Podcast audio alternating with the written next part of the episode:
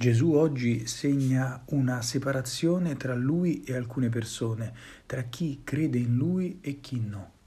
Una distanza abissale che può essere annullata solo con la fede, cioè riconoscendo che lui è il figlio mandato nel mondo da Dio Padre.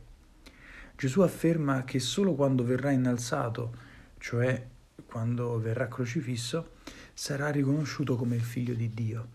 perché lì in quella occasione si vedrà la sua obbedienza totale alla volontà del Padre, la sua piena adesione ad un progetto che non può essere umano, ma solamente divino, il progetto di un Dio che dà la sua vita e muore per le sue creature,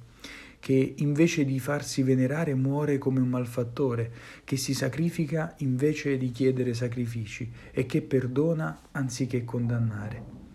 Ricordiamoci sempre la grandezza dell'amore con cui il Signore ci ha amati e con cui tuttora ci ama e prepariamoci a confessare quando tra qualche giorno ascolteremo il racconto della sua passione e morte che Lui è veramente Dio.